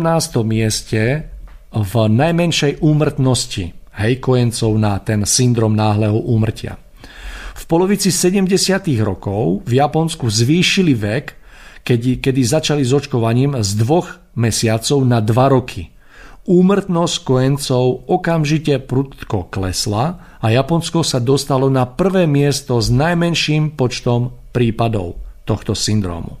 Podobná skúsenosť, podobnú skúsenosť za, e, zažili aj v Anglicku v dobe, keď rodičia odmietli očkovať svoje deti kvôli správe v médiách o poškodení mozgu v súvislosti s očkovaním. Hej, koniecká umrtnosť tam dočasne klesla a potom znovu stúpla, ako náhle rodičia opäť začali svoje deti očkovať. Jedna štúdia ukázala, že najviac detí na tento syndrom umiera v druhom až štvrtom mesiaci veku, teda presne v období, kedy sa očkuje prvými dvoma vakcínami. Ďalšie štúdie ukázali, že očkovanie je príčinou tohto syndromu náhleho úmrtia kojencov. Aj napriek tomu pri určovaní tohto úmrtí sa vôbec akože to očkovaniu neposudzuje. To znamená, že to očkovanie sa vôbec nebere do úvahy. Hej. Ako je možné potom, že na príbalovom letáku je to uvedené? Hej. To znamená, že podstatou, podstatou tohto to, rozvedenia tohto argumentu je to, že je tu 20 jednoducho poškodení, medzi nimi aj smrť a sú to veľmi vážne poškodenia, ktoré boli preukázateľné nad všetky pochybnosti v rámci Spojených štátov a za ktoré boli vyplatené 4 miliardy dolárov. To znamená, že tie účinky tu sú, myslím si, že vôbec nie sú zanedbateľné, keď sa pozrieme na tie vlastne tie one, tie, tie účinky, hej, že sú to proste naozaj vážne ochorenia. Myslím si, že sú nezvratného charakteru. Takže e, je toto potrebné brať do úvahy a rovnako aj fakt, ktorý som spomenul, že je rozdiel medzi e, teda letákom v rámci Spojených štátov a letákom napríklad e, na Slovensku a v Čechách. Takže takto to nejako vyzerá v praxi. No, zaujímavé. Mario, mňa by zaujímalo, ako to vnímate vy, keď vidíte, že minister Krajčí sa šiel dať zaočkovať, alebo no, do pán Krčmery a ďalší ľudia, ktorí sú vzdelaní a ktorí, dajme tomu častokrát, jazdia po svete, po krajinách tretieho sveta. A, a nemôžeme o nich povedať, že by boli nejako nevzdelaní alebo hlúpi alebo podplatiteľní, pretože sú to ľudia, ktorých si, si mm, môžeme nesúhlasiť s ich názormi, ale myslím, že mnohých môžeme považovať za, za poctivých alebo ľudí s dobrými úmyslami. Že ako to vidíte vy, že, že ako je možné, že títo ľudia o týchto informáciách nevedia alebo ich neberú do úvahy a ešte sa nechajú nafotiť pri vakcinácii, pri očkovaní? Tomáš, ja osobne sa na to pozerám tak, že uh, ja najprv opíšem súčasnú situáciu v rámci, v rámci tejto situácie, ktorú napríklad prežijame. Mne osobne uh, veľmi chýba uh, v pandemickej komisii, ktorá bola vytvorená na to, aby posudzovala súčasný stav, aby vydávala jednotlivé rozhodnutia, ktorými, ktorými sa budeme potom následne riadiť. Mne tam napríklad chýba, alebo respektíve ja keby som bol premiér tejto krajiny, tak Veľmi by mi záležalo na to, aby som bol objektívny. To znamená, že v tejto pandemickej komisii by sa nachádzali určite ľudia z vedného odboru, ktorí majú úplne odlišný názor na súčasnú situáciu. Napríklad pani Sonia Peková. Už sú tu aj rôzni vedci, ktorí hovoria o tom, že vírus bol umelo vytvorený. To znamená, mne by veľmi záležalo, aby títo ľudia boli v tejto komisii a nechal by som týchto odborníkov hovoriť proti sebe. Nie s tým, že kto je lepší, kto má pravdu, ale jednoducho chcel by som vidieť tú argumentáciu. Ďalšia vec, mne veľmi chýba v tejto pandemickej komisii ľudia, ktorí majú, ktorí majú uh, klinické skúsenosti. To znamená, ja si myslím, že v pandemickej komisii by mali v prvom rade sedieť ľudia, ako sú primári s 30-40 ročnou praxou v rámci infekčných oddelení. Toto je druhá vec. A v treťom rade by súť mi chýba, že v pandemickej komisii nesedia ľudia ako napríklad doktor Bukovský, ktorého ja osobne považujem za veľkého špecialistu na výživu. Hej. Tento človek bol e, veľmi jednoducho bol vyradený zo slovenskej televízie, myslím, že tam mal reláciu, proste mu to zrušili a tak ďalej. No a čo sa týka otázky, ktorú ste sa opýtali, tak ja to vidím buď na to, že jednoducho uh, daj, dať si snahu uh, nájsť také, alebo ako by som to povedal, uh, chce to veľmi veľa sily a takej odvahy a naozaj času a energie, aby sa dnešný človek jednoducho si našiel takéto fakty aby sám pred sebou objektívne si zodpovedal niektoré otázky a keď chce slepo neveriť. Že to chce ako keby opreť o nejaký naozaj nejaký fakt ono si to vyžaduje množstvo veľa síl. Ja pripúšťam možnosť, že, eh, že jednoducho poukážem to na jednom príklade. Ja mám za to, že súčasných medikov vyučuje farmaceutický priemysel, ktorý im napríklad predkladá eh, vedecké štúdie, ktoré sa nikdy nevykonali, ktoré predkladajú ako fakty, ktoré sú so závermi, ktoré vôbec nie sú správne a presné a medic po 5-ročnom, 6-ročnom štúdiu ide do praxe a argumentuje týmito vecami, neuvedomujúci, že proste zavádza. On to ani nevie, že mm. zavádza. Pretože jednoducho jemu boli tieto fakty predostrené, alebo tieto informácie predostrené ako fakty a sú to štúdie, ktoré sa napríklad nikdy nevykonali. Nikdy. Hej. To znamená, že títo ľudia sa môžu nachádzať v omyle, ani o tom netušia, že sa nachádzajú v omyle. A pripisujem to tiež aj tomu, že to môže byť tak, že, že keď sa nachádzate jednoducho v nejakom odbore a ako keby poznáte to Tomáš, že keď ste napríklad na jednej strane barikády a uh, ináč to poviem, mne napríklad osobnostne chýba v ľuďoch taký poput na to byť napríklad, eh, chcieť si vypočuť druhú stranu a tie argumenty, je to napríklad mm. ako v prípade toho rúška. Ja zastávam názor, že z mojich skúseností vyplýva, že vôbec uh, nemá zmysel nejako argumentovať uh, racionálne, keď sa stretnete napríklad, že nemáte rúšku a niekto povie, že treba nosiť rúšku, vy zastávate názor, že netreba. Nemá zmysel argumentovať na tej ulici, lebo sa nikam nedostanete. Ale čo je ešte horšie, že tá strana, tá druhá strana, ktorá dneska je vo väčšine, ktorá nosí rúška, tak jednoducho v sebe ani ani nenesie takú úprimnú snahu si vypočuť tie argumenty druhej strany, že dobre, no tak si to vypočujem, že čo ak sa mýlim.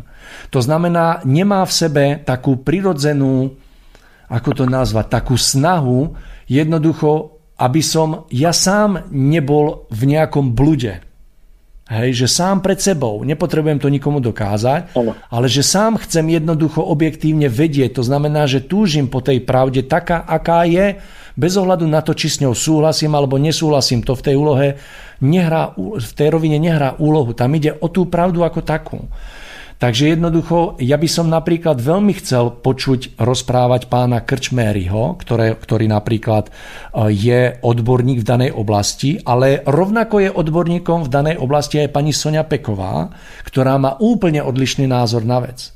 A ja keby som týchto dvoch ľudí postavilo proti sebe, veľmi rýchlo by vyšlo najavo, ako sa veci majú. Veľmi rýchlo. Pretože ja si nedovolím spochybniť ani jednu, ani druhú stranu. Obidvaja sú odborníci, len majú rozdielny pohľad na vec a mňa veľmi zaujíma, ako to je. Hej? To znamená, že oni sú tak radikálne odlišní v tých názoroch a obidvaja odborníci z daného odboru s mnohoročnou praxou. Takže toto by som ja urobil a tam by veľmi rýchlo vyšlo najavo, ako sa veci majú. Hej.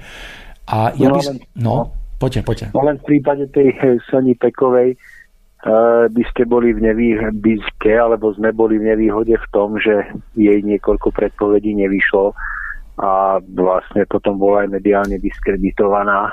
Takže toto trošku akoby hrá proti nej, ale ale chápem vás, čo chcete povedať, tú podstatu, že musia byť nejaké dva, minimálne dva protipóly, protipohľady, tak, tak, tak. by vyšpecifikovala tá, tá, ten názor, ktorý je najbližšie k pravde.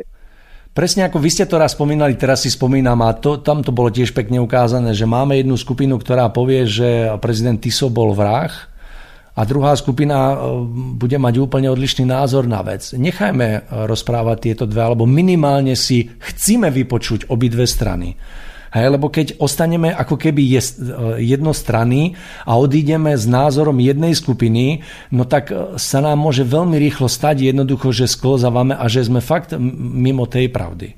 No a my by sme v, sam, v sebe mali, každý sám by mal v sebe niesť tú takú tú mieru tej túžby jednoducho po tej pravde, hej? A sami hľadať jednoducho tú rovinu a tú rovnováhu a my by sme si mali chcieť vypočuť tú druhú stranu, nie ju zatratiť. To znamená, ja si veľmi rád sadnem s ľuďmi, ktorí hovoria, že áno, veľmi rád si sadnem rovnako s ľuďmi, ktorí hovoria nie, ale kvôli sebe samému, hej, bez ohľadu na to rešpektujem aj druhú a jednu stranu, ale ja chcem byť jednoducho sa nachádzať niekde v strede, takže je nevyhnutné si vypočuť obe strany. Takže hm. ja by, som, ja by som toto napríklad chcel zažiť, že ako by ten, e, tá diskusia sa vyvíjala a ako, ako by sa to ukázalo, pretože uh, ja si myslím takú vec, že môže byť aj pravdou to, že sú tam nejaké také indície, no sú to nejaké také proste informácie, kde sa hovorí o tom, že uh, nevieme, čo im bolo streknuté. Hej. Ja si viem predstaviť aj v dnešnej dobe jednoducho, že by sa dokázalo manipulovať aj s touto jednoducho takouto, hej, ako keby oblasťou, že proste tam môže byť nejaký vitamín. To znamená, že ja som na tom tak, že mám isté pochybnosti, ktoré, ktoré mi musia byť nejako vyvrátené. A pokiaľ mi nie sú vyvrátené, tak jednoducho tá pochybnosť pretrváva. Hej. Hmm. A e, som na tom tak, že ja sa neuspokojím len s tým, že mi niekto povie, ale jednoducho tá pochybnosť musí byť vyvrátená nad všetky, proste bez, bez ako keby e, úplne, úplne celá. Hej, to znamená, mm. že neviem, pokiaľ je podozrenie, že niekto páchal pod vody, Uh, tak jednoducho je potrebné, aby táto bola pochybnosť úplne odstránená. To znamená, že človek by mal dokázať svoju nevinu pokiaľ to no, tak Mario, nie je tak. Ja, ja vám trošku zase skočím do reči, pretože trošku sa nám to akoby uvoľnilo tá, naša diskusia, ale možno je to dobré, že ja som zastancom toho, tak ako vravíte aj vy, ako poznať tie dva protipóly, dva po, protipohľady. Zároveň akoby podporujem názor, že mm, obrovský význam zohráva, zohráva to, o čom hovorí ten doktor Bukovský, vlastná práca na svojom zdraví, svojom duševnom zdraví, svojej imunite, záujem o to, čo potrebuje moje telo, aby mohlo byť odolné v prípade akéhokoľvek útoku zvonku. A sa mi zdá, že, že o tomto sa hovorí veľmi, veľmi málo, aj keď trošku viac než na začiatku pandémie, ale stále veľmi málo na to, aký význam je v tom ukrytý. A na druhej strane si kladiem otázku, prečo je to tak a nachádzam takúto odpoveď, že keby ste vybral 15 tisícový plat a, z únie a bol by ste si vedomí tej veľkej zodpovednosti za to, že Slovensko je súčasťou západného sveta, že keď budete podporovať vakcináciu, očkovanie a samozrejme vakcín, ktoré prichádzajú od západu, tak pomôžete svojej krajine mm, po všetkých stránkach, to sa potom prejaví na hospodárstve a na všetkom, všetkom ostatnom, čo je spojené s našim životom. Takže, takže by ste sa dozvedeli, že je možno lepšie veľmi nevzdorovať, že je lepšie sa prispôsobiť, že ono sa to nakoniec vráti stonásobne nám v dobrom, v tom, že budeme mať opravené cesty, postavené nové mosty a tak ďalej. Takže Takže a som smutný, že ľudia sú schopní potlačiť toto poznanie o nebezpečí vôbec očkovania a vakcinácie kvôli takýmto prospechom, ktoré si myslím, že v pozadí sú, ale v skutočnosti je to, ako sa píše v Biblii, že mali by sme vchádzať tesnou bránou, lebo priestraná brána a široká cesta vedie do nešťastia. Ale to vravím len preto, že, že to je trošku moja odpoveď na otázku, prečo mnohí ľudia vo vysokej politike nedokážu o týchto veciach otvorene hovoriť. No jednoducho je to spojené s mnohými súvislostiami, o ktorých sa nám bežným ľuďom ani nezdá. Myslím si, že je obrovská lobby z Európskej únie a zo západného sveta aby Slovensko bolo súčasťou nejakého veľkého globálneho paktu, skrátka prelievania peňazí a takýchto záujmov. Presne takto je, Tomáš, ako hovoríte, že keď e, chcete nájsť pravdu, tak hľadajte peniaze, to je už veľmi starý výrok a práve keď sa zameriate na tie peniaze a vidíte tie toky, tak viete, odkiaľ vietor fúka a rovnako keď len tak poviem, len taká krátka, krátka úvaha, že pán Krčmery nejako sa vyjadroval v apríli 2020 a veľmi výrazne zmenil retoriku. To znamená, pre mňa už len ten samotný, tento, táto skutočnosť jednoducho je takým zdvihnutým varovným prstvom a už sa na to troška ináč pozerám a takisto je faktom, že pán epidemiolog, pán Jačuška, myslím, že to je, neviem teraz presne, aby som nezavádzal, to nech si každý overí, tak tiež, že, e, ktorý sa nachádza v pandemickej komisii a rozhoduje o tom, ako sa budeme ďalej vyvíjať a ako sa budeme správať, tak tiež je, neviem, či niekde ako vedený v predstavenstve jednej farmaceutickej spoločnosti. Takže toto, toto sa dostáva, Tomáš, pekne ste to vystili do popredia a toto hýbe jednoducho našim ako keby tým svedomím a e, sú tam takéto rozhodnutia. Takže e, ja jednoducho to vnímam v dnešnom svete tak, že ja sa nečudujem vôbec ničomu. Hej, to znamená, že no. byť len opatrný a naozaj keď ide o to naše zdravie, tak byť taký opatrný a mne naozaj, tak ako ste spomenuli, veľmi chýba, že sa tu nehovorí o imunite, že tu nie sú podporované proste nejaké balíčky na podporu imunity v rámci vitamínu D, v rámci toho.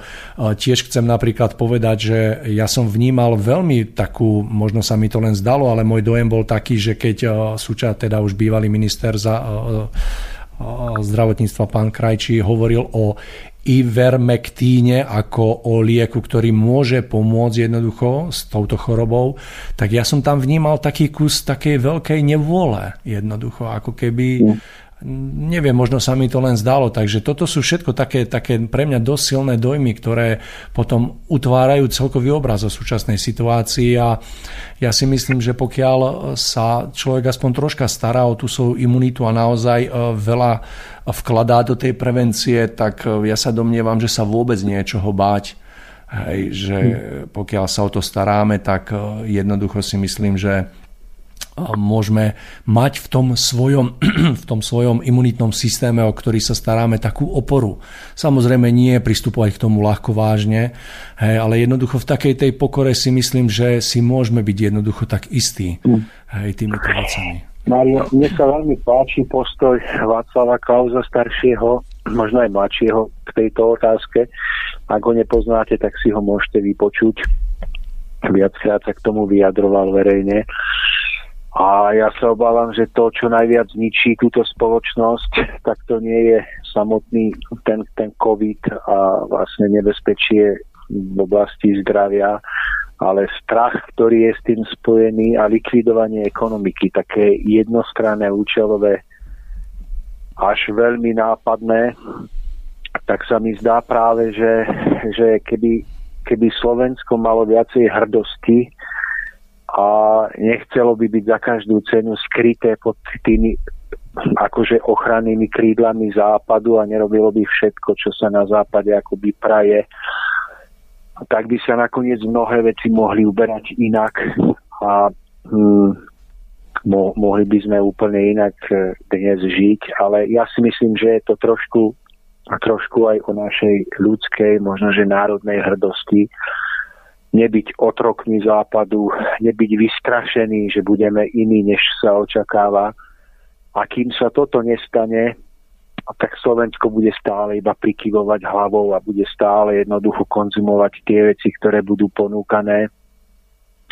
A to sa bude potom pretláčať aj politicky a mediálne a budeme jednoducho pod tlakom veľkých reklám a veľkých tlakov ako keby iná cesta nebola. Takže o tom môžeme ešte potom spolu, dajme tomu v tej záverečnej časti viac, viacej hovoriť. Ale to mi iba tak prichádza, že bez vlastnej hrdosti, a tá sa rodí vlastne v každom jednom z nás, potom národnej hrdosti, neexistuje sila, ktorá by sa postavila týmto tlakom eh, financií a týmto záujmovým vlastne až možno, že mafiánskym praktikám. Tomáš, ja som veľmi rád, že ste to spomenuli, pretože myslím si, že na tomto všetko stojí a padá. Vnímam to tak, že táto generácia dneska ešte malých detí tak jednoducho ako keby prirodzene tú hrdosť v sebe má a nenechá sa len tak ohnúť a zlomiť že nám ako keby tým starším a ešte starším generáciám to troška chýba, že dokážeme sa tak ohnúť a naozaj si nechať po sebe prejsť. No a v neposlednom rade veľmi pekný vtip v súvislosti s tým, čo ste povedali v rámci toho pána Klausa je o tej smrti, že e, neviem, či ste to počuli, ale veľmi krásne to vystihuje to, čo ste povedali, aj tú podstatu samotnú, že išiel muž z mesta a na predmestí na moste stretol smrť a sa jej pýtal, že kde ide, no a smrť mu povedala, že si ide do mesta po 50 ľudí. No a on jednoducho utekal do toho mesta, teraz to všade rozhlásil, všetci sa pozamykali a v ten týždeň zomrelo v meste 5000 ľudí. No on ju o týždeň zase potom stretol na tom moste a jej vytýkal, že ty si ma klamala, že nie, prečo? No, že zomrelo 5000 ľudí a ona vravela, no ja som si išla po svojich, každý týždeň po svojich 50 a tých zvyšných 4950 umrelo od strachu. Áno, áno, to, to je som pre, presne o tom toto je, že jednoducho ja súhlasím s vami, veď uh, myslím, že bola taká informácia na internete, som postrel, veď už je jedno, či je pravdivá, ale podstata je tam ukrytá a bolo to v tom, že myslím, že to bol, neviem, či je Arménsko alebo niektorý z týchto krajín, že tam jednoducho COVID úplne zmizol a v prvom rade zakázali o tom rozprávať a v médiách sa nič nehovorí. Mm. Hej, takže Takže súhlasím s tým, že je to veľmi akože nafúknuté. Netvrdím, že tomu nemáme prikladať e, nejakú váhu. Určite áno, máme sa tomu venovať, ale myslím si, že až príliš veľká je tomu prikladaná. A vzhľadom k tomu, že dnešní ľudia v sebe ako keby nenesú tú takú túžbu po tej pravde a nechajú sa hneď ovládnuť tým strachom, tak je tu veľká. Tomáš, e, navrhujem vzhľadom na pokročilý čas, aby sme to tu teraz prerušili. To znamená, máme za sebou 5 e, 5 argumentov, vlastne 6 je pred nami, že tomu odtedy by sme sa už to povenovali v druhej časti našej relácie. Tak ak s tým súhlasíte, aby sme sa vošli do vysielacieho času, tak by sme to tu tak, ako sa povie, moderátorsky usekli? Mario, ja, ja, ja som vám to chcel aj navrhnúť, aby sme našich poslucháčov eh, veľmi nepresítili, aby si to stihli všetko v pokoji zvážiť a aby a aby sa podľa toho mohli potom aj v najbližších dňoch zariadiť. A ja na záver, skôr ako vy už potom úplne uzavriete túto našu reláciu, za ktorú samozrejme ďakujem, ja som sa cítil výborne, tak poviem iba toľko, že e, je to smutné, v akej dobe žijeme a že našimi, našimi životmi hýbu viac menej peniaze. Ale že to asi nie je až také zlé, keď o tom ešte vôbec môžeme takto slobodne hovoriť. A verím, že všetko toto ťažko, čo tu prežívame a všetky tieto motaniny ohľadom zdravia, očkovania nakoniec e, nás všetkých privedú bližšie svetlu a bližšie hľadaniu toho skutočného vnútorného uzdravenia. Takže verím, že k tomu budeme postupne smerovať. A ja vám ďakujem za, za krásnu reláciu, za vašu prípravu a budem sa tešiť na najbližšie počutie. Tomáš, ja už len doplním, že som sa tu rovnako príjemne cítil, že diskusia, aj keď na túto tému bola veľmi, veľmi pekná a verím, že pre našich poslucháčov aj podnetá, podnetná, že priniesla pár takých objektívnych informácií, ktoré dokážu jednoducho ľudia zakomponovať do svojej mysle, ktoré v konečnom dôsledku vyústia v nejaké rozhodnutie, či už tak alebo tak. Ďakujem Tomáš vám, že ste si našli čas, že sme sa mohli takto opäť stretnúť na diálku a porozprávať. No a samozrejme sa teším na ďalšiu časť, ktorú verím, že budeme mať čas pripraviť opäť v predstihu, aby sme jednoducho ponúkli aj ďalšiu časť informácií, ktorú mám pripravený. Takže Tomáš, ďakujem veľmi pekne.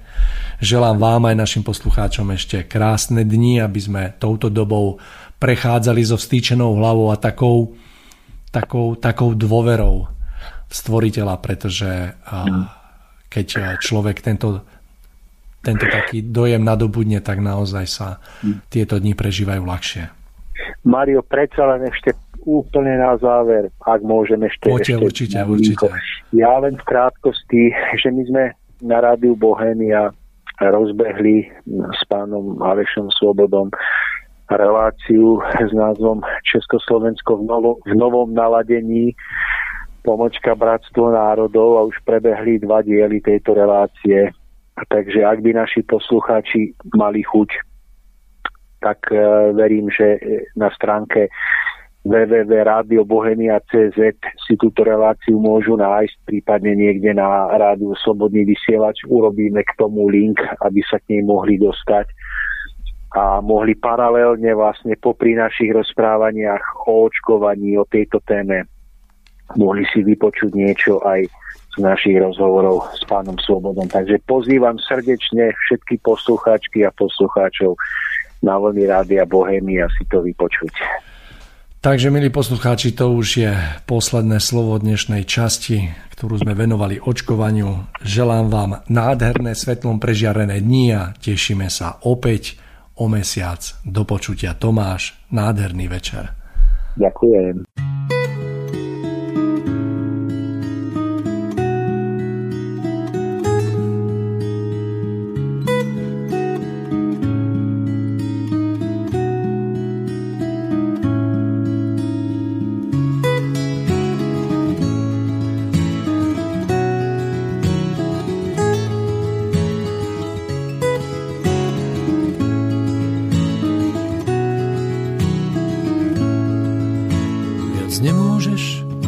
Pokiaľ pochopíš, pravdy sa dotýkať.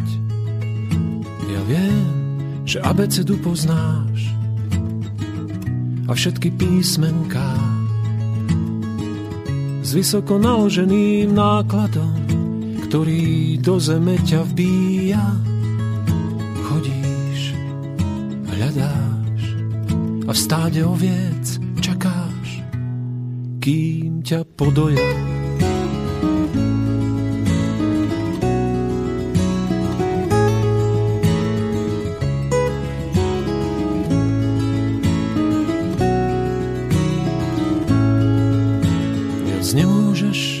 len pokiaľ pochopíš pravde byť na blízku.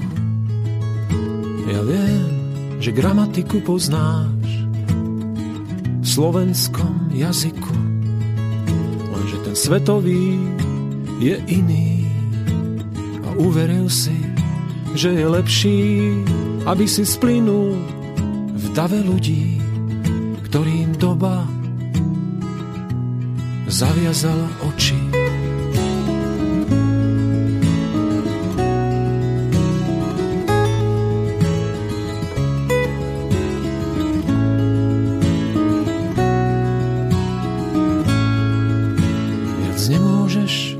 Pokiaľ pochopíš, pravde sa priblížiť.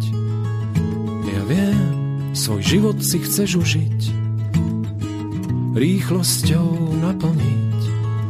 A že stále klesáš dolu, tak hlboko, ako do studní, tomu neveríš, neveríš, neveríš. A zamykáš si okovy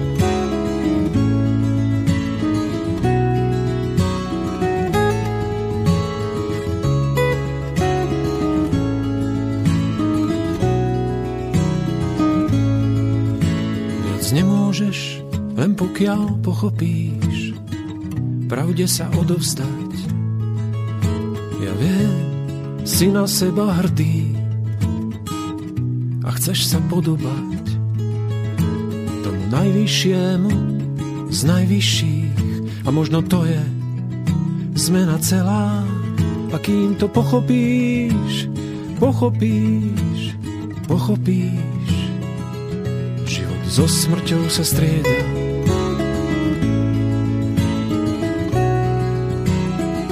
život so smrťou.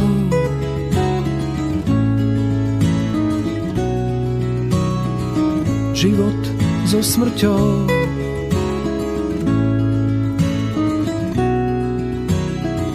Život so smrťou.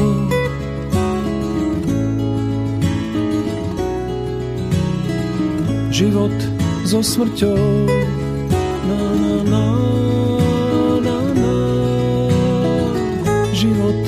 So smrťou. Na, na, na, na, na. Život so smrťou. Na, na, na, na, na. Život so smrťou.